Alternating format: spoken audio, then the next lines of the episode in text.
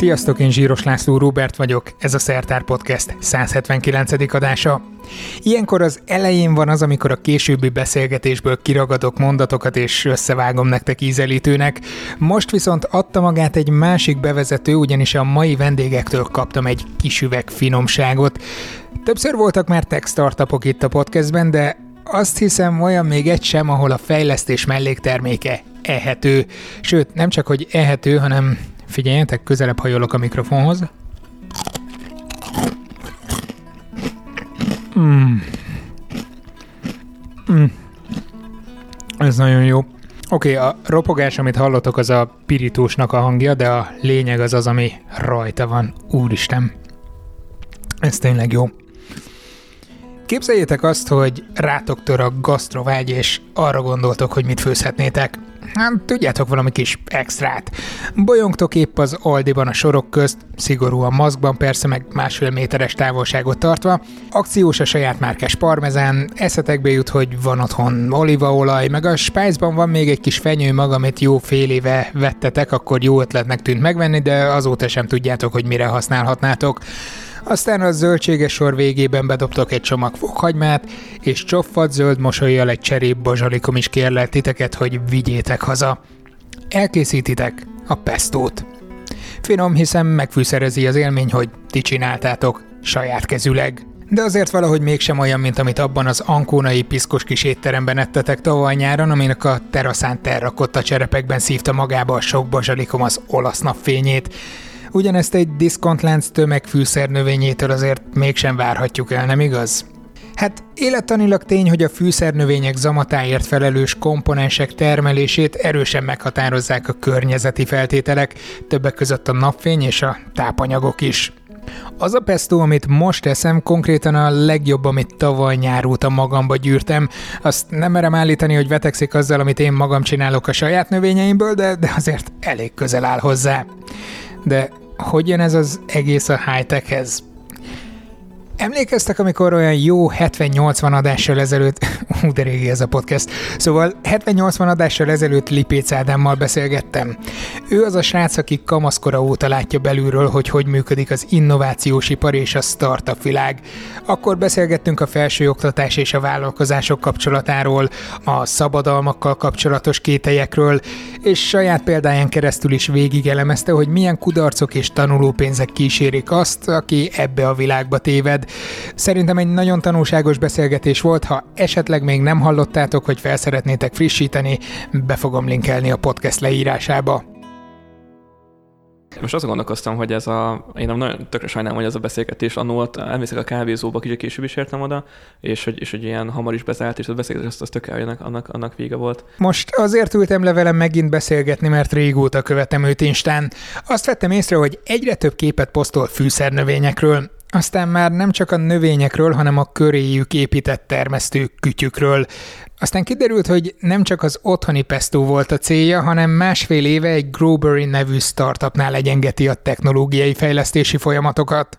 Lényeg, ami lényeg, hogy én a hidropóniával nagyjából bő egy éve találkoztam, uh, még az IKEA-ban vásároltunk, és akkor az IKEA-ban lehet venni egy nagyon jó hidropóniás uh, készletet, és akkor, akkor, akkor azt így nem is tudom, szerintem teljesen felesleges valami, szerintem valami kaspóért, vagy ilyesmiért mentünk, és megláttam a szettet, és úgy gondoltam, hogy akkor be lehetne erre, erre ruházni, és, és igazából pont napokkal később, vagy egy, egy-két héttel később uh, egy közös ismerősön keresztül találkoztam uh, Hudec Attilával, itt a Groverynek a, a az ügyvezetőjével, és, és akkor a, ő keresett embert, aki, a, aki egy hidropóniás növénygyártó modulokat tervező céghez keresett technikai vezetőt, és egy ilyen, ilyen nagyon-nagyon érdekes időzítés volt, hogy pont előtte kezdtem el, pont, pont akkor voltam kb. Az első otthon is a látaszületemnél, amiről még csináltam timelapse-et is, hogy ezért a technológia az legyen benne, már a legelső adagnál is, és meg nekem való megdöbbentő volt, hogy, hogy tényleg ennyire izolált körülmények között föld és napvilág és napfény nélkül igazából tényleg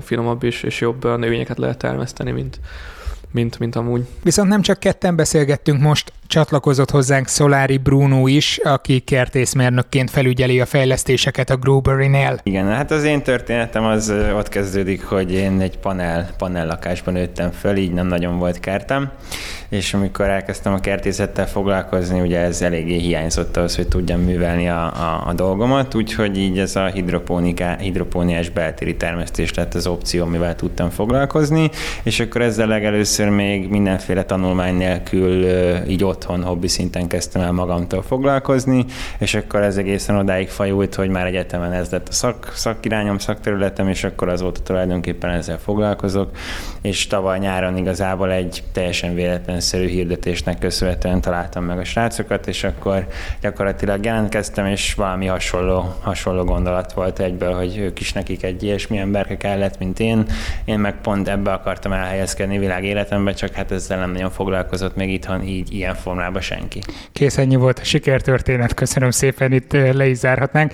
Nem a há errel akartam kezdeni, de azt még a legutóbbi beszélgetésünknél mondtad, Ádám, hogy mennyire fontos, hogy egy megfelelő csapat jöjjön össze egy startuphoz, hogy ez szinte a lelke mindennek.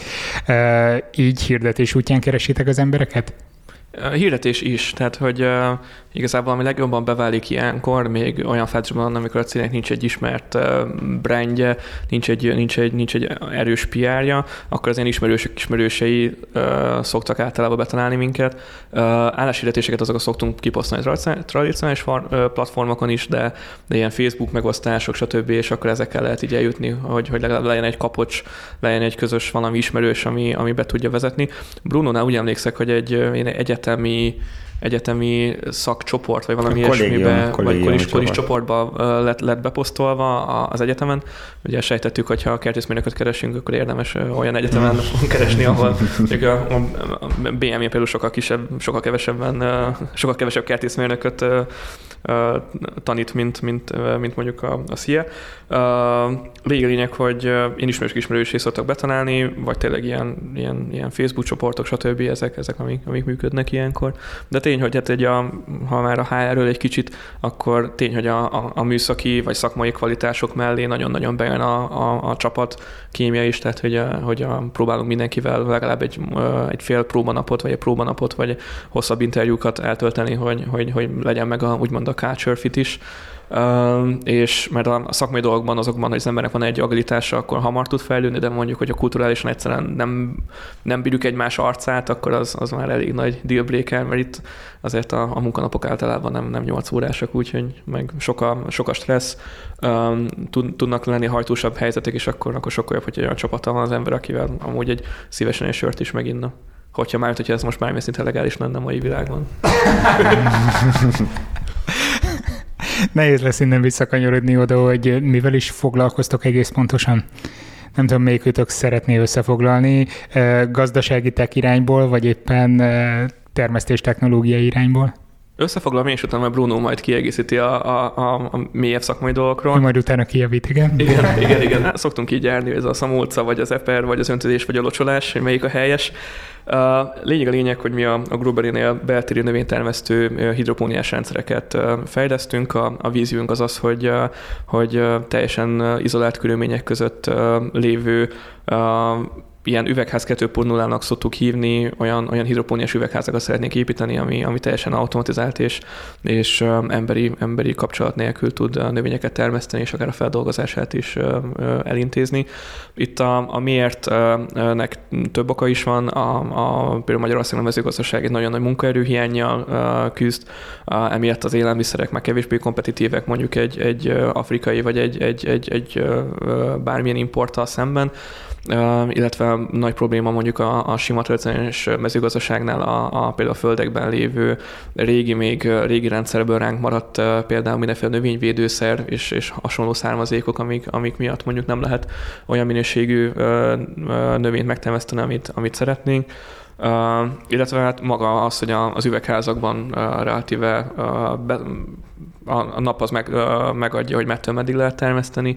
Hogyha ezt mi például kiegészítő uh, változható spektrumú el é dé megvilágítással kiegészítjük, akkor a, egy üvegháznak a, a, a, az, hogy mikor fogja visszatermelni a, a, az árát, az egy igazán más dimenzióban uh, tud mozogni. Igen, hát az ilyen nagy termesztőberendezések, mondjuk egy üvegház, az egy elég nagy költség igénnyel is rendelkezik. Ehhez képest, hogyha még ráadásul hidropóniás termesztésről van szó, az még pluszba hozzáad a beruházási költségekhez, de össze tudnád foglalni, miről szól maga a hidropónia? Mármint így általánosságban? Általában, illetve ehhez képest mi az, amit csináltok? Uh-huh. Hát általánosságban a hidropónia ugye az arról szól, hogy effektíve olyan helyeken termesztünk növényt, ahol anélkül nem lehetne. Legjobb példának ezt a történelemből szoktam mondani, én nem is tudom melyik háborúnál, ahol ott a Karib-szigetek mellett állomásoztak, azt hiszem az amerikaiak, de lehet, hogy most, most pont... az arcomat látni kéne, vagy... Hogy, abszolút hogy, nem hogy pont nem a Karib-szigetek, lehet valamelyik, valamelyik Pearl Harbornél, valamelyik háborúnál ott, és ö, ott csinálták először, hogy a katonákat ilyen hidropónikus, a, akkor az átanyagokon termesztettek növényt, és ugye azzal látták el ugye őket élemmel. Ez volt neki az első legnagyobb mozgatórugója, azóta nagyon nagy kísérletezések vannak ebbe az irányba az űrtechnológia felé, mert ugye az az űrhajósoknak az nagyon nagy segítség lenne, hogyha friss zöldséget tudnának termeszteni. Úgyhogy én alapjában véve azt mondanám, hogy ez leginkább ott fogja megérni, ahol bármilyen más termesztés technológia már ellehetetlenedett, vagy soka, soha nem is volt lehetséges. Jó, oké, hát Magyarországon itt ülünk a Kárpát-medencében, a, a Kánaán közepén, tehát akkora adottságaink vannak, hogy az egész világ minket irigyel. Igen, szóval nálunk akkor miért van erre szükség? Azért, mert a, az éghajlatunk az elég erőteljesen változik. Ezt ugye mi azért magunkon annyira nem érezzük, de hogyha mondjuk mi is belegondolunk, hogy én kilencvenegyben születtem, és visszagondolok a gyerekkoromra, akkor úgy nézett ki a tél, hogy úgy november elejétől, úgy azért úgy február-márciusig azért ugye a hó az nem egy ismeretlen fogalom, ez mondjuk egy tizenöt év táblata visszatekintve. Ha ma végig gondolom, én tíz éve nem nagyon láttam olyan havat itthon, amin egy-két napnál tovább megmaradt. Most ugye ez egy aprócska jár, de ezt a növények sokkal jobban megérzik, és ugye ezeket az eltolódott évszakokat ők nem tudnak ilyen gyorsan alkalmazkodni hozzá, és konkrét partnerünk is van, aki azzal a problémával küzd, hogy azt a növényt, amit öt éve még tök nyugodtan meg tudott csinálni szabadföldön, időbe be tudta takarítani, azt már az utóbbi két évben nem tudta megcsinálni, mert egyszerűen a csapadékeloszlás, a hőtényezők és az, hogy egyszerűen teljesen felborult ez a, ugye ez a Kárpát-medencének gyakorlatilag az éghajlata úgy, ahogy van, úgy, ahogy van felborult, és innentől kezdve itt is egyre több növénynél lesz szükség az, hogy hogy olyan helyeken termeljük, ami, ami nem a szabadtér, és tudjunk rá vigyázni. Jó, viszont attól, hogy nem a szabadtér, még, még lehetne talajos termesztés, tehát fóliás átrakban, üvegházakban simán el lehetne talajban is növény. Igen, csak a talajos termesztés esetén a talaj ugye ez egy idő után mindenképp elhasználódik, és például egy üvegházba ugye szabadföldi termesztést, ugye minden esetben használunk vetésforgót, egyéb ilyen megoldásokat, talajutánpótlást, tápanyag utánpótlást, hogy a talajnak a szerkezet az jó maradjon, levegő stb.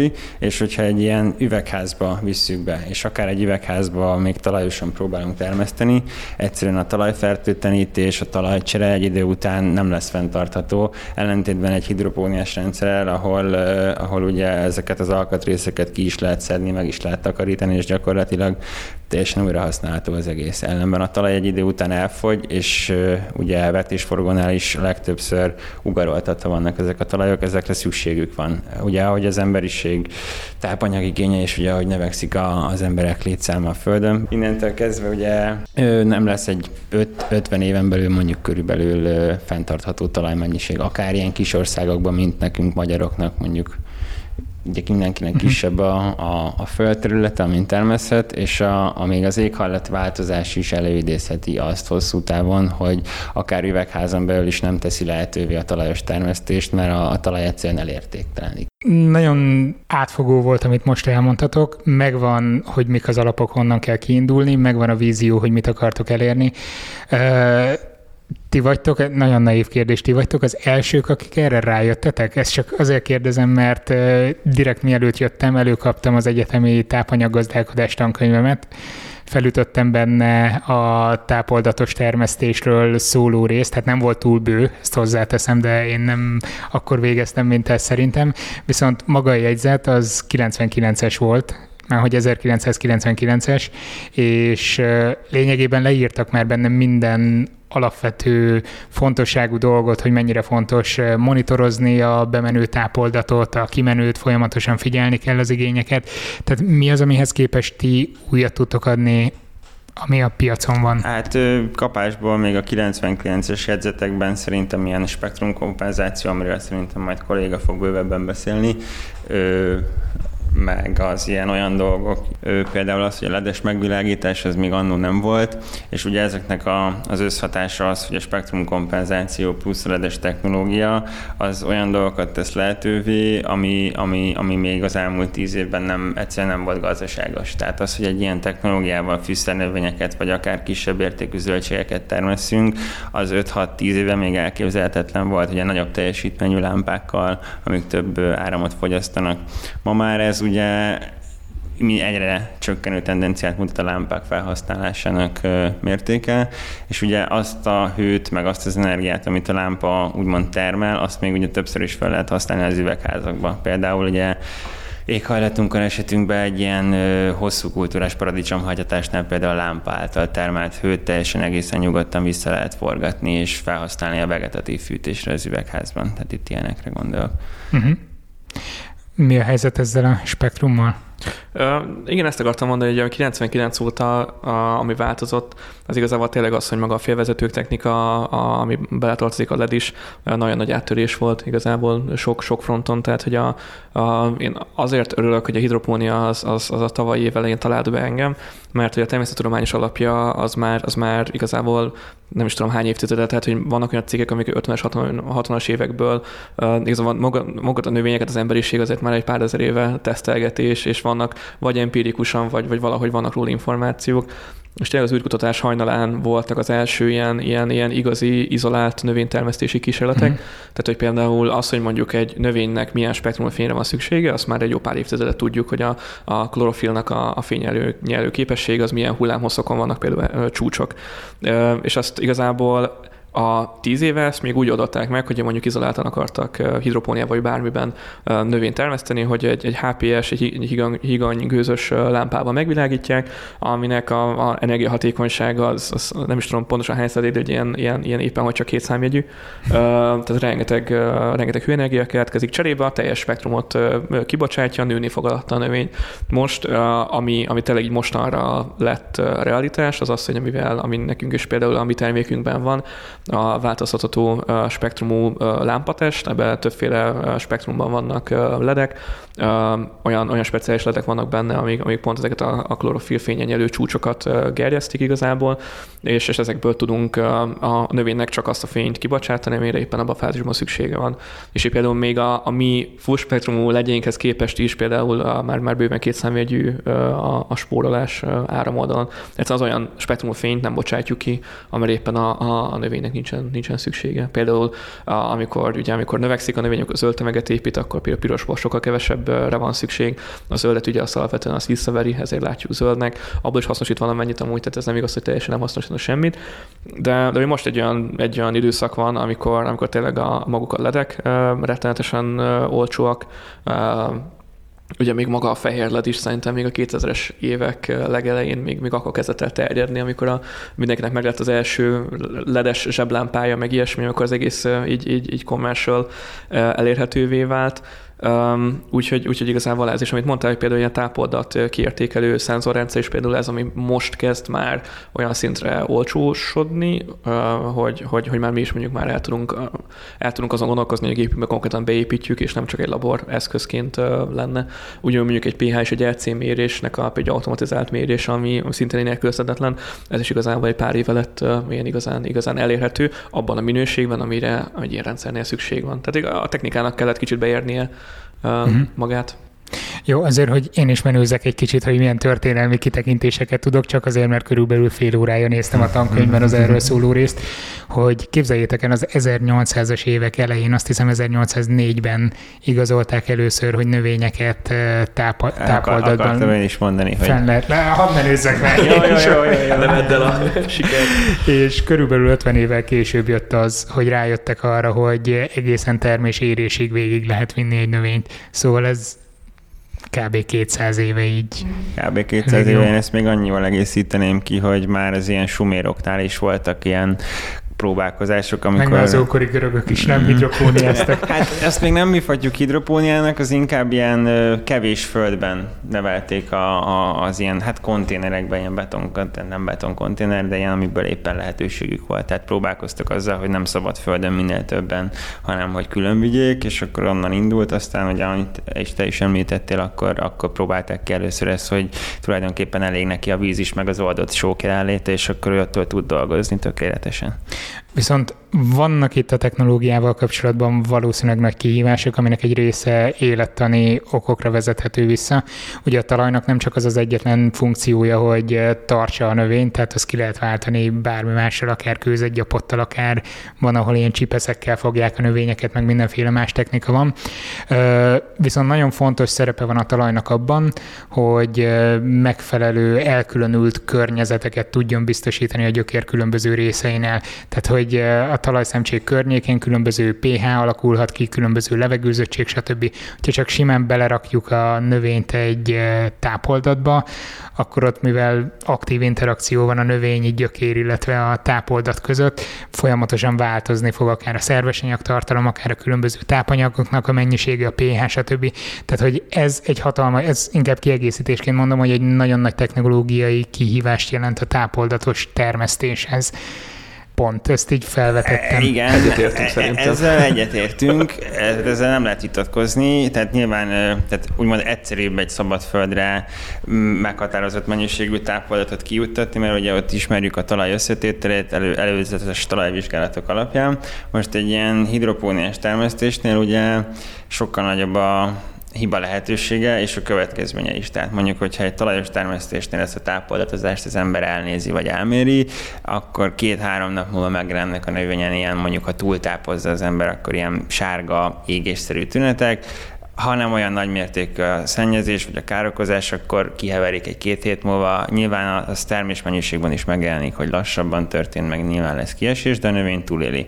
Na most ugyanez hidropóniában egy ilyen jellegű hiba, az akár, hogyha egy komplett üvegházról beszélünk, akkor az egy milliós károkat is okozhat kb. kettő óra alatt, mert ez amúgy előny is egy bizonyos szinten, hogy ilyen mértékben gyorsan reagálnak a tápoldat és az általad említett rendszerek változására, mert mondjuk, ha például szabadföldön van egy tápanyag hiány, azt én mondjuk felmérem kedden, hogy hoppá, itt probléma van, akkor a szerda reggel... Meg felméred tíz óra három perckor, és tíz óra öt percre már mindenki kétségbe van esve. Igen, és tíz óra tizenöt percre már be is jutottam a rendszerbe azt a tápanyag hiányt, amit pótolni kell, és a növény már tíz óra negyvenkettőkor körülbelül már el is kezdte asszimilálni az elsőket. Ugyanez szabadföldön nyilván ez elemfüggő is, hogy mennyi idő után, de nem egy óra alatt kezdi el asszimilálni a kijuttatott tápanyagot, hanem eltelik akár öt-hat-hét-nyolc óra, akár egy nap, akár két nap tápelembe függően. Úgyhogy ebből a szempontból ezért szokták azt mondani, hogy lehet otthon is hidropóniás termesztéssel foglalkozni,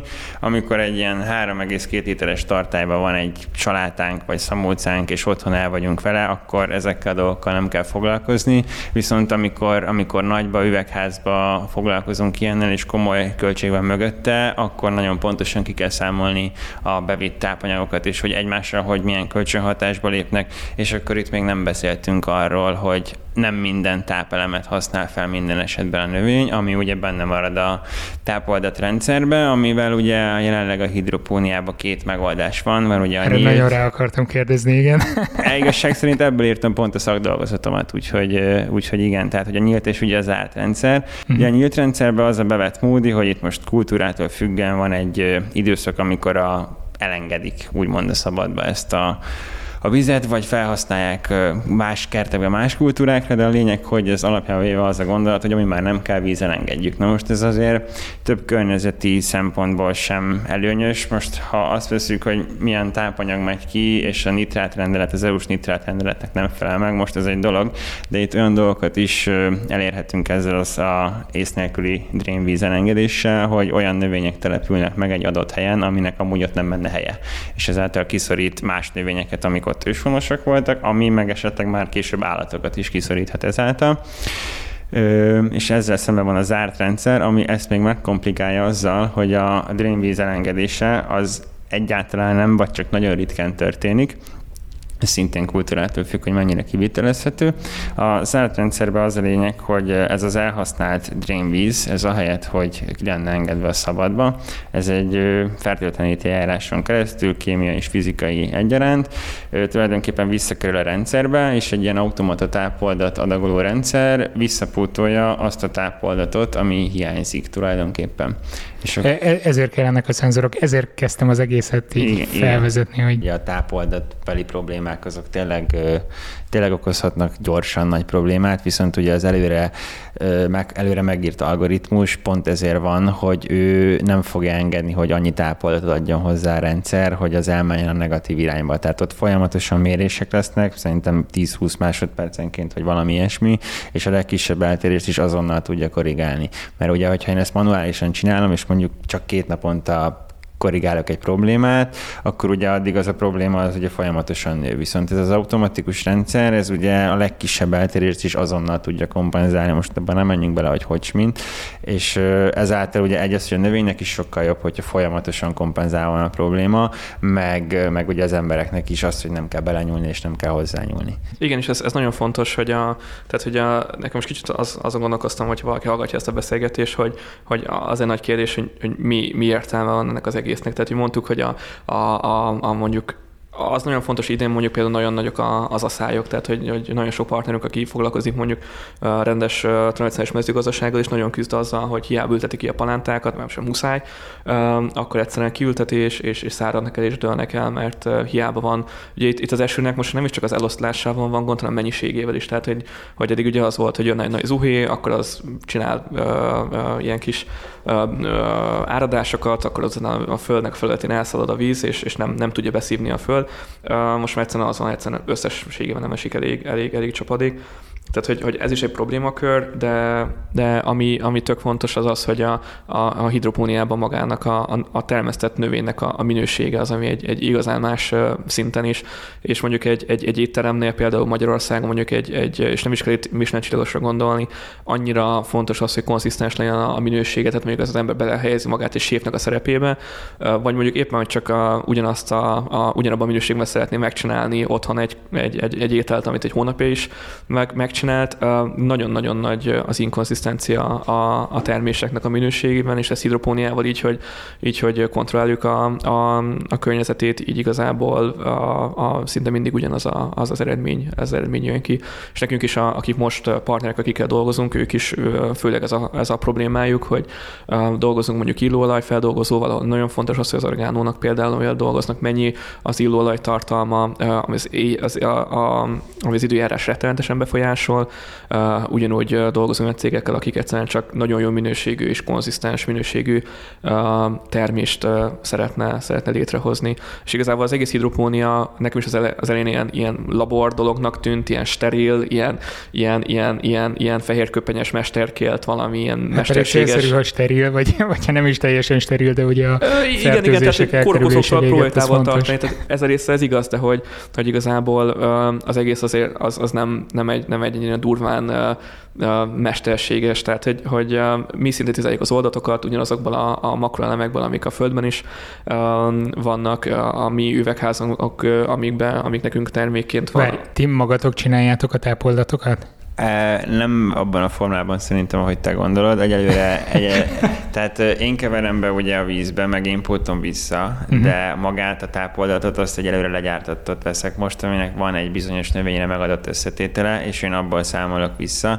Ez Aha. azért van így, mert egyelőre az infrastruktúra nem tette lehetővé, hogy én kevergessem be, hogy ahhoz kéne alsó hangon tizenhat darab tartály, hogy én azt ott úgy tudjam uh-huh. kevergetni.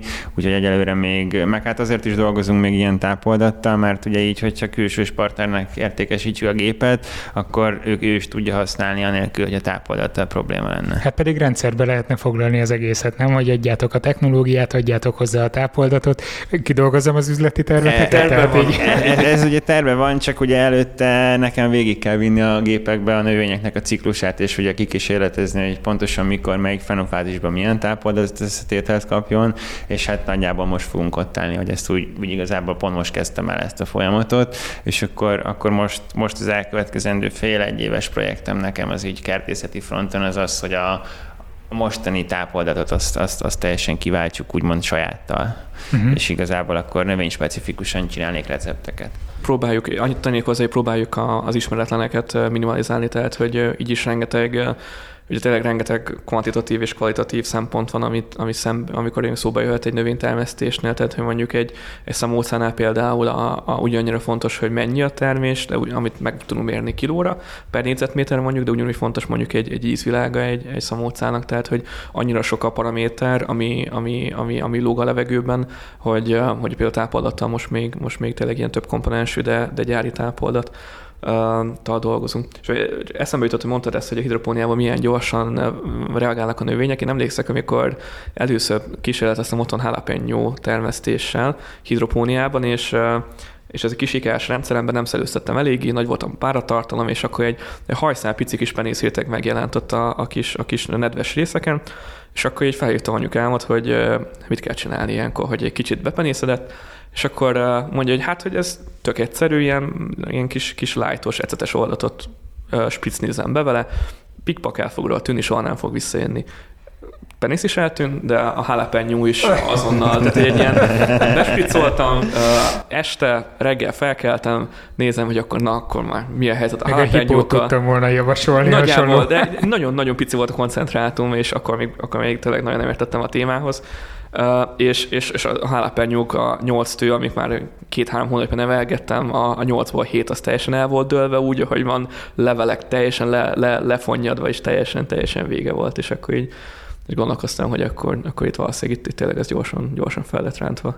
Jó, hát akkor nem kérdezem meg, hogy neked mi volt az újdonság, amikor így élő Ó, szervezetekkel Ó. kellett foglalkozni, viszont neked milyen volt, amikor programozókkal, meg mérnökökkel ültél össze először? Igazság szerint én nagyon-nagyon örültem neki, mikor ez megtörtént, mert így, hogy ugye itt vagyok én is, meg ők is, akkor így tudjuk azt eszközölni, hogy a gép ne úgy legyen összerakva, hogy csak kertész szempontból, meg csak gépész szempontból, hanem így össze lehet úgy rakni a gépet, hogy gépész szempontból is könnyen szerelhető legyen, viszont nekem se legyen mondjuk, hogy ha egy növényt ki kell szednem a leghátuljából, akkor egy akrobatikai igényem arra, hogy ki tudjam venni, hanem egyszerűen meg tudjam. Tehát igazából ez így, ez így nagyon jó, jól működik a fejlesztés, hogy itt napi szinten kommunikálunk, és akkor a legkisebb probléma, ami engem mondjuk zavar, akkor azt ugye jelzem, hogy későbbi felhasználóknál ez ugye probléma lehet, és akkor így, így épül a gép. Mert annyiszor lebegett itt, hogy milyen partnereitek vannak, meg későbbi felhasználók, meg, meg, meg ki az, akire lőttök ezzel.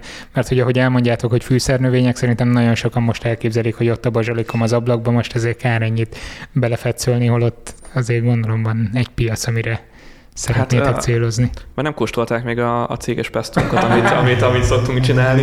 Nekem is megdöbbentő volt, hogy mondjuk egy, egy, egy boltban megvehető, bármelyik névvel diszkontláncban megvehető basalikomnak, például egy, egy friss basalikomnak mi a, mi, a, mi a minősége mondjuk ahhoz képest, amit, amit, amit, amit mi termesztünk. És ez, nem, ez most nem a marketing része, de hogyha ugye hát tényleg annyira precízen adagoljuk a, a tápoldatot, meg a, meg a fényt, meg mindent, hogy a, a, a minősége, az ízvilága, az egy teljesen, teljesen más más szinten. Például a, nekem otthon kísérleteztem például rukkolával, és a rukkolánál például már, már, már túl jó volt, tehát már az a rukkola íz annyira erős volt benne, hogy még nem szeretem a rukkolát, de még, még így is, is, is, is bírtam megenni. Tehát itt vannak ilyen, amikor túl, túl is tudunk lőni a célon. Nekünk a célpiacunk alapvetően, tehát nekünk a maga a termékünk az tényleg ez a, mi csak úgy szoktuk mondani, az üvegház kettő pont nulla, mondhatnám most, hogy milyen márkanév alatt hirdetjük. Lényeg lényeg, hogy, hogy elég divers, akikkel dolgozunk, bárhol, ahol, olyan, ahol az a probléma, hogy, hogy növénytermesztést szeretnének kontrolláltan, konzisztens minőségben csinálni, szinte minden, minden területről vannak, tehát hogy ez a éttermektől tényleg illóolaj feldolgozókig dolgozunk. Tehát jó, nekünk... tehát akkor ezt úgy képzeljem el mondjuk, hogy bemegyek valamelyik Michelin csillagos étterembe, mihelyt megnyílik a lehetőség újra, mert hogy nyilván oda mennék, akkor tudom, hogy az a saláta, ami oda kerül a tányéromra, az úgy került oda, hogy a séf oda battyogott a szoba sarkában felállított kis dobozhoz, és kiszedte belőle a tökéletes bazsalikomot. Lehetne ez is, mi főleg bé kettő bé-ben nagyobb skálán gondolkozunk. Sokáig nekünk tavaly még az volt a terv, hogy tényleg ilyen, ilyen, ilyen kisebb, sőt a legelső prototípus, amit építettünk, az még ilyen nagyon ilyen á hármas termesztőfelülete volt, de, de azoknak... Ahogy azoknál... á hármas lapnak megfelelő? Aha, aha. Okay. Vagy az Audira gondoltál? Vagy? Ja. Ez nem olyan kicsi. Amikor, amikor a üvegházakban voltam, nagyjából a mérettartományokat összevetem, nincs nagy különbség az á hármas bé em vé meg ja. a papír között a néhány hektárhoz képest, úgyhogy... Ez az a papír, ez a papír most. És, és számolgattuk ugye a megtérülést, az hiába inkább ilyen, ilyen, ilyen fán eszköznek gondoltuk az elején, de, de rájöttünk, hogy sokkal több potenciál van a technológiában, és akkor inkább skálázódjunk fel, és, és egyre több megkeresés, és inkább ilyen irányokból jött. Nyilván rengeteg megkeresést kaptunk, hogy hú, azt lehetne venni a boltba, akkor már, már meg, meg is vennénk otthonra, meg ilyesmi. Tehát, hogy ezek a ilyen visszaigazolások az el tudják az embert kicsit téríteni, de, de, de azt láttuk, hogy a bizniszben a sok nagyobb lehetőség az abban van, hogy tényleg skálán termeszteni, hogy, hogy a boltokba tényleg el tudjanak az ilyen spanyol, meg egyiptomi import paradicsomok, meg, meg ilyesmik. Ez a célunk, hogy gazdaságosságban is, is elérjük azt a szintet, hogy akár a, a, ne csak a speciálisabb növényeket tudjuk ebben speciális igényeknek fejleszteni, hanem a, a, a teljesen mindennapi zöldséget, gyümölcsöt megtermeszteni. Ezzel azért elég magasra rakjátok a lécet, mert hogy pont azért, hogy nincsen olyan, hogy a növény, hanem rengeteg különböző faj van, különböző környezeti, meg egyéb igényekkel. Hogy próbáljátok ezt finom hangolni? Mert hogy ez, ez ha belegondolok, még kísérletbeállítás szempontjából is egy iszonyatos meló minden egyes tényezőt külön-külön változtatni minden növénynél. Igen, igen. Hát a tervezet az az, hogy fog készülni egy konkrét algoritmus, ami gyakorlatilag azonos fajtára, tehát most ezt úgy kell érteni, hogy ha most kinézünk egy paradicsomfajtát, legyen mondjuk az ökölszív paradicsomfajta. Egyik legegyszerűbb ilyen félkilós termése. Igen, mondjuk pont egy bonyolultabb, de, de ez most lepontottam volna mást is. A lényeg, ami lényeg, hogy annak a fajtának specifikusan én majd, amint módom lesz rá, fogok készíteni úgymond egy ilyen növénytermesztő algoritmust, ami minden fenofázisnak megfelelően automatikusan fogja azt a tápoldat szükségletet kiutatni, amire szüksége van. Illetve... A fenofázis az a növények Élet, életkora, igen, korábban igen. beálló különböző fázisok, igen, hát, tehát hogy serdülő a kis növény, vagy éppen ivarérettével, csak igen, magyarázatként beszúrtam. Ja, jó, jó, igen, nekem már egyértelmű van. Ö, és akkor ehhez, ehhez még ugye ez annyira nem nagy matek, mert ilyet, azért, ilyet sem láttam én még működni, hogy automatikusan fenofázisnak megfelelően adagolja a tápoldatot, de még ezt meg akarjuk fejelni azzal, hogy a saját fejlesztésű Rainbow lámpánk nak a lehet spektrumja is pontosan a fenofázishoz és a tápanyagigényhez lesz belőle, és ezt tenni azt lehetővé, hogy egy teljesen laikus emberke beüzemeli a gépet, kiválasztja, hogy most éppen ökölszív paradicsomot termeszt, és akkor a gép előveszi az ökölszív paradicsom algoritmust, és akkor a felhasználónak tulajdonképpen csak a magot kell belehelyezni a gépbe, és akkor onnan a gép az ökölszív algoritmus szerint fog dolgozni a végéig. És remélhetőleg nem lesz semmilyen gebasz menet közben a géppel, mert különben két óra múlva oda ökörszép paradicsomot. Igen, igen, igen. Hát ugye alapvetően a legnagyobb probléma, amivel itt küzdeni kell, az az áramszünet. Tehát egy áramszünet, egy rövidebb is okozhat már hosszabb távú anomáliákat a növény életében, de egy hosszú távú áramszünet megöli őket. Tehát egy rendszerfüggő, már mondjuk a mi en ef té-nkben mondjuk egy, egy áramszünet az nem okoz, mondjuk egy két-három órás áramszünetet majd, hogy nem mi még meg sem érzünk. Viszont egy tizenkét órás áramszünetet egyes növényeink már nekünk is megéreznék, egy, egy-két naposat meg egyenesen biztos, hogy az egész menne a kukába, mert egyszerűen ugye a fény se lesz meg nekik, meg a víz áramlása sem lesz biztosítva, illetve a tápoldatdagolása sem. Tehát jó, de hát erre nem lehet megoldás az, hogyha annyira fontos, akkor egy szünetmentes tápot vagy egy generátort rákapcsolni. Tehát hát ez... a megoldás ez szokott lenni, és ugye az szokott lenni, hogy mondjuk két-három órás az áramszünet, akkor azzal nincsen gond, mert ugye azt még rentábilisan egy generátorral fent lehet tartani. Viszont, hogyha egy napig van áramszünet, vagy akár tovább, mondjuk valami környezeti katasztrófa miatt, vagy ilyesmi, akkor az már egy az, hogy mondjuk egy ilyen nagyobb, három-négyszáz hektáros üvegháznál az a generátor, ami azt ellátja, az, az nem tudom, hogy Greta Thunberg engedélyeznie egyáltalán, de, de a lényeg, ami lényeg, hogy, hogy ez, ez így ebben a formában az áram okozza a legnagyobb problémát. Mondjuk az is kérdés, hogy Greta engedélyezné ezt az egészet úgy, ahogy van. Az is egy jó kérdés, de szerintem Greta azért beláthatja azt, hogy hosszú távon ennünk kell. Szóval... Ebben Grétával is egyetértünk szerintem. Egy, egy fontos részlet igazából, tehát hogy Amerikában volt most ebből nagy vita, hogy, hogy organikus-e a hidropóniás termés, mm. és igazából uh, ott az lett a döntés, hogy, hogy az, mert igazából nem kap semmilyen olyan vegyszert, nem kap semmilyen olyan tápanyagot, ami, ami, ami a földben ne lenne, vagy éppen a mezőgazdaság ne használná eszméletlen mértékben mondjuk egy-egy műtrágyában. Ez a bio, nem bio kérdés, ez ugye most zárult le, azt hiszem, egy két hete, vagy pont nemrég, nem nemrég mindegy, hogy ez szerintem egy nagyon nagy ugrást fog a felé vinni, hogy az emberek nyissanak e felé a technológia felé, mert én azt tapasztaltam, hogy ez volt a kérdés mindig, hogy bio, nem bio. És én mindig mondtam, hogy az én véleményem szerint ez bio. Az egy dolog, hogy a tápszer, amit hozzáadok, az egy laboratóriumba készült és egy irtózatos módon koncentrált dolog. Viszont ö, növényvédőszert, ha jól csinálsz mindent, és nem hurcolod be a, a kártevőt, meg a kórokozót, akkor nem szükséges használnod.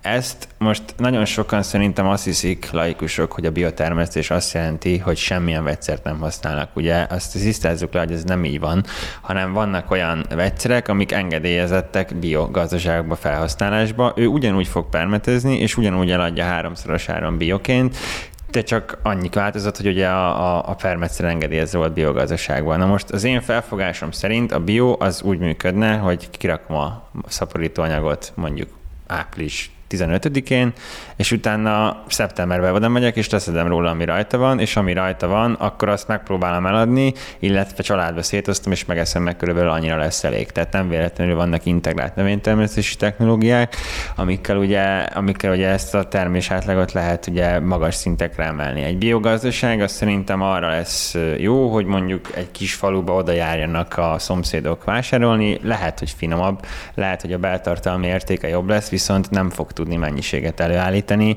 mert hogyha látja, hogy mondjuk adott gyapottok bagolylepke egy paprikában elszaporodott, valószínűleg nem fogja egyesével kiszedegetni a kis hernyókákat a paprikákból, hanem... Örömcsipeszeli, látom magam előtt. Nem láttam még ilyen gyakorlati példát. Szóval lényeg, ami lényeg... De egyébként is van egy csomó kártevő, meg kórokozó, amivel egyszerűen nem lehet megbirkózni bizonyos körülmények között, akkor pedig kórokozóknál, gombáknál például felvetődik mondjuk a különböző gombatoxinoknak a megjelenése a igen, termésben. A termésben igen. Úgyhogy, Úgyhogy ha emlékszünk az aflatoxinos paprikára annak idején, akkor az... Rémlik valami, még kicsi voltam, de... de ja, rémlik. Tényleg ez régen volt. Régen, régebben volt, de rémlik valami. Szerintem is, ez, ez nem a marketing része, de szerintem is egy, egy, egy ez is Uh, csatlakoztam így a magához a céghez, mert nekem nagyon szimpatikus, nem egy tök jó uh, balansz, hogy tehát mi például az üvegházban is, vagy a mi modulunkban is uh, a, a, a széria modulokban teljesen szűrt levegőt engedünk be, hogy az összes spóra, stb. Uh, ne menjen be, uh, permetszert, stb. Tehát, hogy mi ilyen, tényleg ilyen, ilyen nagybetűs permetszert uh, nem használunk igazából semmit, és uh, egyedül a, a tápanyagban vannak uh, olyan, olyan, olyan makroelemek, amik szinte tényleg bárhol megtalálhatóak a, a, a hát földön. Ugye ezek az elemek, amiket mi használunk, ezek ugyanúgy nem vannak a talajban. Bio, nem bio, üvegházi, szabadföldi, teljesen mindegy, csak más formában kerül bele. És még azt akartam ezzel a bio, nem bioval kapcsolatban mondani, hogy ha erről ugye hivatalos álláspont az lesz, hogy bio, akkor, akkor ez ugye a boltokban is, az árakban is megjelenhet, és mondjuk télen egy bioparadicsom egy hidroponikus rendszerből, ugye most nagyon drága a télen a paradicsom. Valószínűleg, hogyha ezt itthon szállítási költségek nélkül meg lehetne menedzselni, és akár ráfogni, hogy bio, akár féláron is lehetne ezt adni, úgyhogy mindenkinek megérje, és akkor ugye az embereknek is úgymond egészségesebb táplálék jut az ételőkbe biztosan szelmaradványok nélkül. Illetve mondjuk, ami miatt még Gréta kompatibilis, uh, megkapná a Gréta plecsnit, uh, az az, hogy a, a víz, amit felhasznál, az, az nagyon-nagyon minimális. Tehát, hogy mondjuk ilyen... ilyen, ilyen... nyolcvan százalékkal kevesebb is lehet akár, mint egy szabadföldinél. Mm-hmm. Mert a, a, a, a szabadföldi termesztésnél, amit az ember uh, uh, rá ráöntöz víz. Nagyon figyeltelne, hogy locsolást mondja. Tehát, hogy amit, amit, amit, amit öntözéssel bevisz víz, annak nagyon nagy része az, ugye az el fog párologni, és, és, és vissza is megy a, a felhőkbe, úgymond szépen. És, és, és még szépen mondhatod, hogy evapotranspiráció aztán. Így nem akartam, nem akartam a hallgatóságot itt félrevezetni. De hogy lényeg, lényeg, hogy tényleg nagyon kevés a, a, a víz, amit, amit, amit fogyaszt, és azért így, hogy kevesebb eső esik, ezért ezt látjuk, ezt már régóta mondják, hogy azért a, a víz az egy elég fontos erőforrás lesz nálunk, így az ártrendszer hidropóniában tényleg nagyon-nagyon minimális az, ami, az, ami, az, ami elszökik. Jó, ugyanakkor az egyes komponensek alkatrészek, amiket használtok, a műanyag alkatrészek, a ledek, a stb. Tehát ezeknek van egy élettartama. Utána azok alumíniumból és pé el á-ból épül a gépünk nagy része. Hmm, alumínium okay. az, ugye azt tudjuk, alumíniumnak, nem is olvastam egy statisztikát, hogy ami valaki termelt alumíniumnak, azt hiszem hatvan-hetven százaléka az még mindig használatban van, tehát nagyon jól lehet újrahasznosítani a, a pé el á, az meg alapvetően komposztálható és, és, és, és lebomlik, meg kukoricateljesav alapú. És a kőzetgyapot? A kőzetgyapot az egy, az, egy, az egy jogos, az egy jogos észrevétel, ott, ott, ott szó van. Ez az, arra, amit majd hogy... vágjak ki az adásból, ugye? Vagy? Nem, nem, ez hozzátartozik az igazsághoz.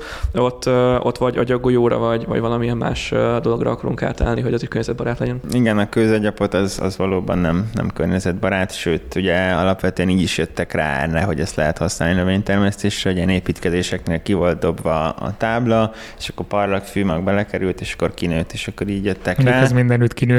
Hát mindenütt, de, de nem csak a parlagfű, hanem paradicsom is volt benne, és akkor aztán ugye rájöttek, hogy ez azért annyira nem környezetbarát, és hát ugye mi is majd a, igyekszünk a kolléga által említett dolgokra átállni, illetve más megoldásokat, de így a, a, a kezdeti fejlesztési fázisban ezzel a legegyszerűbb dolgoznunk, mert ezt benedvesítjük egyszer, és az onnantól kezdve nedves marad nagyon sokáig, nem tud megszáradni, a nedvességet kap az agyaggolyóval szemben. Az agyaggolyónál például olyan problémák is lehetnek, hogy darabos, és akkor nem tudjuk, hogy most valami más okozza a rendszerbe a dugulás, vagy az agyaggolyó, úgyhogy egyelőre még a kőzetgyapotot használjuk, de nyilván igyekszek a környezeti normáknak megfelelni, tehát megfelelő helyre dobom ki az elhasznált hulladékot, úgyhogy hmm. ilyenek, ilyenek. Azt mondtad néhány perccel ezelőtt, és nagyon megfogott, hogy Gréta is beismeri, hogy enni azért kell. Azért erre többféle stratégia is lehetséges, hogy hogyan lehet a túlélésünket biztosítani, illetve nem a túlélés közvetlenül, hanem az élelmiszerellátást. És például ez, ez mindenképpen az egyik, hogy jól kontrollált termesztőberendezésekben tudunk termeszteni olyan helyeken is, ahol egyébként nem lenne rá lehetőség, meg ugye lehetne diverzifikálni mondjuk a, azokat a zöldségeket, amiket, vagy növényi eredetű kajákat, amiket magunkhoz veszünk. Hova tudjátok elhelyezni a ti technológiátokat, vagy gondolkodtatok azon, hogy mondjuk az a típusú technológia, amit ti használtok, az mekkora szeletet fog kihasítani a jövőben a élelmiszerellátásból? Én ebben személy szerint azt tudnám mondani, hogy majd meglátjuk. Szóval, hogy itt a, az időjárás attól függen, hogy mennyire rohamosan történik meg az a változás, ami éppen történik, ez nagyon sok mindent el fog dönteni. Itt most ez a vírus is Itt most ez a vírus történet is nagyon-nagyon más irányba vitte a növénytermesztést. Én ugye azért már nyolc-tíz éve foglalkozok ezzel, és most így a vírus elején rengeteg ismerősöm keresett meg, hogy te figyelj már, segíts már, hogy kell lesz lámpával, mert akarok csinálni otthon retket, meg paprikát, mert mi lesz, hogyha két hónap múlva nem lesz. És ez csak egy nagyon rövid dolog, úgyhogy én erre azt mondanám, hogy tényleg majd amit az, amit az éghajlathoz, ez azt dönti el. Ja, meg hogy... Azt azért tegyük hozzá, csak megint így hozzáfűzök, hogy nagyon könnyen belekényelmesedünk most abba, hogy jaj, hát bemegyek a Tesco-ba, aztán bocsánat, bemegy... én műsorom mondhatom. Műsorom. Tehát, hogy bemegyek, hogy mondtad, a német élelmiszerláncnak az üzletébe. Diszkontlánc. Diszkontláncnak az üzletébe, és december tizenhatodikán tudok venni paradicsomot. Holott, ha mondjuk visszagondolok arra, amikor én kicsi voltam, akkor még nagyon aktív volt a tavaszi fáradtság nevű fogalom, ami konkrétan azt jelentette, hogy körülbelül most lennének az első olyan termések, amik szabadföldről bejönnek és friss, sőt, még most se igazán. Még az, még az inkább fóliás, ami most jönne le. Igen, tehát az ilyen primőr áru, akkor jöttek volna az első retkek, meg nem tudom, már néhány saláta, amit uh, ilyen kis fóliában, nagyon primkó fóliás átorban termesztettek, tehát hogy, hogy nem hiszem, hogy sokan vissza szeretnénk lépni arra a szintre. Ezt én sem gondolom, csak szerintem sokan eddig nem jutnak el agyban, hogy őszinte legyek, hogy, hogy elmondják, hogy oké, okay, akkor ez nem jó, meg ahogy szokták, de azt viszont nem gondolják végig, hogy ez olyan következményekkel jár, hogy akkor nekem alább kell adnom az életminőségemből. Mm-hmm. Meg a fogyasztói társadalomnak egy rákfenéje, hogy, hogy az ember december közepén is koktélparadicsomot akar, ami amúgy, tehát egy egészségügyileg sem feltétlenül jó az, hogy az ember egységben táplálkozik, szóval amúgy is szerintem tök jó, hogy az ember kicsit követi a természet ritmusát. Persze nem olyan szinten, hogy, hogy egész télen csak krumpli van, amit el lehet tenni a, a, a pincében olcsón, de, de, de ez tök, szerintem ez tök fontos, hogy az ember változatosan egyen. Ettől függetlenül a mi rendszerünk az pont abban az irányba megy, hogy a, a, a konstans igényt az ki tudja szolgálni, éghajlattól függően akár, akár januártól decemberig igazából tudjon menni. Képesek vagyunk arra, itt, itt, itt ez már megtérülési számítás dönti el, hogy, hogy van-e haszna januárban koktélparadicsomot csinálni, van értelme befűteni azt az üvegházat, van értelme a, a, a ledet annyi óráig hajtani, ameddig kell. És hozzáteszem, megint zárójelbe, hogy azért nagyon nagy része a paradicsom termesztésnek, főleg hajtatásból Magyarországon most is hidropóniából származik. Tehát ha, ha bemész az, a német diszkontláncba, akkor jó eséllyel olyan paradicsomot eszel, ami, ami hidropóniás már most is. Szóval. Így van, így van, így van. És kérdezted ezt, hogy ez hol fog elterjedni, én, én abban biztos vagyok, hogy mivel most itt például paradicsomnál ez már, ez már közel száz százalékosan elterjedt, egyre több doménben fog, fog elterjedni. Nagyon-nagyon, ahogy Bruno is mondta, nagyon nagy kérdés az, hogy az éghajlat mennyire fog változni. Mi is most megkereséseket főleg olyan helyekre kapunk, olyan iparágakból, ahol, ahol ez már, már, már most is gond, vagy amúgy eddig is gond volt, csak nem gondoltak arra, mondjuk például skandináv országoknál nem gondoltak arra, hogy nem csak kontinenszállító hajón lehetne hozni a, a, a friss élelmiszert, hanem akár meg is lehetne ott, ott termeszteni. Úgyhogy szerintem egyre több vertikumban fog ez elterjedni. Ez, ez olyan, mint amikor, amikor az első mobiltelefonos fényképezőtnél mondták, hogy akkor a fényképészek innentől tanulhatnak meg mást, mert nem lesz szükség fényképészre. A, a, a tradicionális mezőgazdaság ugyanúgy meg fog maradni, itt, itt mindig csak a, a, az arányok, nekem a fejemben ez mindig ilyen kis lineáris potméterek, hogy éppen meddig, meddig tudódik át, de nem lesz, nem lesz koppanás egyik irányba sem, nem fog a hidropónia se eltűnni, és nem fog a, a, a tradicionális földalapú mezőgazdaság sem. Kérdés, hogy mit fogja, mit fogja majd megélni. Lehet, hogy tíz év múlva már nem csak bambuszföldek lesznek Magyarországon, mert csak az fog megélni, még az pont vízigényes. Csak, csak pont, Mármelyik, csak pont, pont a hétvégén küldted ezt a képet, a, a, ami a betonba belenőtt bambusz, és tényleg aha, aha. mindig nevetek ezeken, hogy egy orhideá, hogy kicsit elcsúszik, tizedel a pé há, akkor már dobja le a virágát, és már, már, már, már, már pusztul el. Ezzel szemben ez egy ilyen gyermeklánc, fű, meg bambusz, az meg, hogyha belemegy a betonba, akkor valakar. Azt mondja, hogy végre egy kis beton, úgyhogy mit, mit, mit, mit, jót tenne a, a anyagcseréjének egy kis, egy kis beton, vagy egy kis aszfalt. Vagy legalábbis ott nincsenek kompetitorok, úgyhogy biztos, hogy nincsenek. Nem sok, igen. Viszont nektek, ha már kompetícióról esett szó, ilyen, ilyen gördülékeny átmenet, mennyire van kényelmes helyetek a piacon? Hányan ostorozzák ezt a, vagy ostromolják ezt a szegmenst, amit ti? Egyértelműen egy, egy felfutó trendről van szó, de, de nem érezzük kompetitívnek. Igazából ilyen piacedukációs problémáink vannak, tehát hogy, hogy itthon nagyon kevesen foglalkoznak ezzel, és, és emiatt a, a, a rengeteg energiát kell beleölnünk abba, hogy a, a, a piacot, a leendő felhasználókat oktassuk, elmagyarázzuk, próbakísérleteket végezzünk együtt, hogy ez tényleg, ez tényleg működik.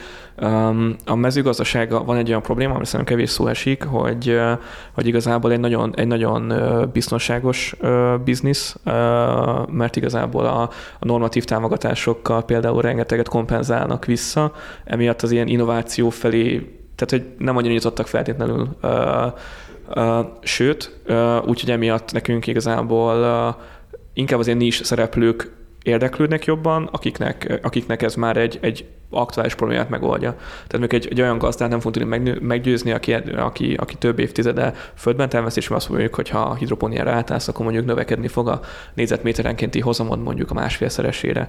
Neki igazából a, eddig is megtermett, amit meg kell termelnie, olyan helyeken viszont, vagy olyan, olyan cégeknél, ahol, ahol már most problémát okoz, mert egyszerűen nem tud megteremni például, vagy nem olyan minőségben terem meg, ott olyan, olyan cégek felé nyitunk jobban, és ott, ott, ott sokkal, ott már inkább ők keresnek meg minket, hogy hallották, hogy, hogy hidropónia, és akkor beszéljünk róla, nézzük meg. Nyugaton uh, izgalmasabb a helyzet, uh, Nyugat-Európában Hollandia az, az, egy, az egy nagyon nagy uh, kertészeti uh, fellegvár, ugyanígy Amerika, uh, Amerikában rengeteg uh, kockázati tőke ömlött uh, vertikális farmokba. Mi a vertikális farmokban nem hiszünk ebben a formában, ahogy most uh, itt léteznek.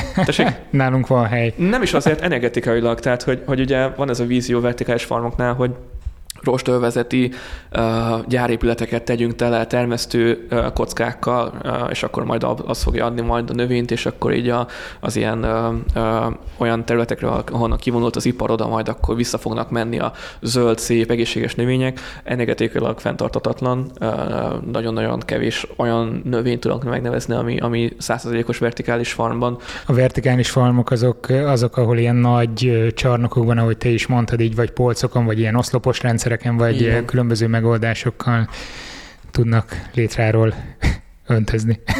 Így van, így van. Vagy akár automatizáltan, de... Persze, uh, automatizált. És, és, és ez, ez, ez, ez, ebben nagyon sok épült, akár automatizált vertikális farm is.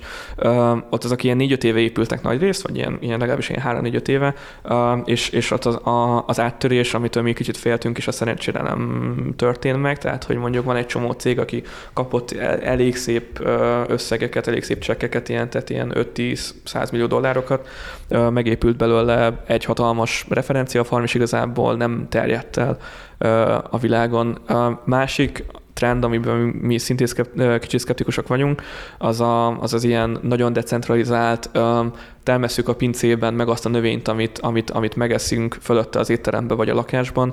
Szintén itt a, kell egy skála hozzá, hogy ez működjön, és, és kell a napfény ahhoz, hogy ez, ez, ez működjön. Tehát mi, nekünk az a, az, a, az a gondolatunk, hogy ahol van napfény, azt az be kell engedni, lehet, hogy ezt kicsit szűrni kell, lehet, hogy ezt kicsit kiegészíteni kell, de, de hogy is mondjam, hogyha már van egy ilyen nagyon jó erőmű itt a naprendszer közepén, akkor a, ami abból jön energia, azt, azt ne szigeteljük el, azt ne verjük vissza, hanem azt, azt engedjük be. Ö, okosan, tényleg kontrolláltan, de, de, de hasznosítani kell, mert nagyon sok energia jön a, a, a napból. Hogy álltok most üzletileg? Milyen fázisban van a cégetek? Köszönjük, köszönjük. hogy, hogy megy az üzlet? Ádámkám. És a gyerekek. Igen. Uh, igazából mi, mi most zártunk egy, egy, egy tőkebefektetői kört. Igazából tényleg nem, nem tudunk panaszkodni, mert a A, a sales leadek is nagyon-nagyon jók estek be, úgyhogy igazából most mi teljesen ezeken a, a megrendeléseken, ezeken a nagyobb projekteken pörgünk. Elég feszesen fejlesztünk, mert a, a, az idő a, a, a kisvállalkozások világában a leginkább konvertálódik pénzén, gyorsan kell haladnunk, úgyhogy de tényleg pont most egy, egy, van egy freelancer, aki aki egy, egy két hónapja nem tudott bejönni hozzánk x okok miatt, és akkor ő mondta, hogy hát hogy egy teljesen más irodába lépett be, mert azóta, azóta mondjuk a bent lévő, laborban lévő gépek száma az megtöbbszöröződött. Egy rengeteg olyan technológia, ami akkor még a cé á dé programokban sem volt meg, azok, azok mára, mára, már aktívan működnek. Tehát, hogy, hogy tényleg elég, elég feszesen fejlődünk, úgyhogy, úgyhogy igazából nem, nem panaszkodunk. Most inkább fejlesztési kényszerben vagyunk, hogy tech startupok bele tudnak esni abba, hogy, hogy a, úgymond ez a sötét pincében fejlesztenek, majd amikor feljönnek a termékkel, akkor kiderül, hogy az a termékre még sincs szükség. Mi, mi nagyon-nagyon agilisen próbálunk az első naptól kezdve. Tehát például volt olyan gépünk, ami a, a, én tavaly áprilisban csatlakoztam a, a céghez, akkor még ezt a kis protót építettük, és akkor júliusban fordultunk rá három hónappal később az első ilyen igazán nagy gépre, és abból november elején már letelepítettük az elsőt, úgyhogy július elsőjén kezdtük el fejleszteni a nulláról azt a generációt, és az igazából júliustól novemberig már, már, már, már le is lett gyártva, le is lett telepítve, és azóta is, azóta is működik, és azóta már rá februárra, idén februárban már, már egy, egy, egy jóval nagyobb telepet letelepítettünk, úgyhogy mi, nekünk általában így a szélszünk az, az, az majdhogy nem erősebb, mint, a, mint ahogy éppen technológiában vagyunk, úgyhogy Ilyen... Jó, hát ezt a mezőgazdasági üzleti kultúrát még egy kicsit tanulnatok kell szerintem, tehát kezd a panaszkodással. Jogos, jogos. Hát, hú, hát ez az asszály, ez most nagyon oda, az nagyon oda csapott, de... A hidropóniának. De, igen, de nem nekünk, úgyhogy... Hát köszönöm szépen, hogy megosztottátok ezeket, és nagyon sok sikert kívánok nektek. Köszönjük, köszönjük, köszönjük szépen. Köszönöm a figyelmeteket, jövő héten egy új témát hozok nektek, a tervek szerint energetikai kérdéseket boncolgatunk majd egy olyan helyről, ahova nagyon régóta el szeretnék jutni. Hát nem tudom, hogy most sikerülni fog-e, de erősen rajta vagyok az ügyön. Legyen szép hetetek, sziasztok!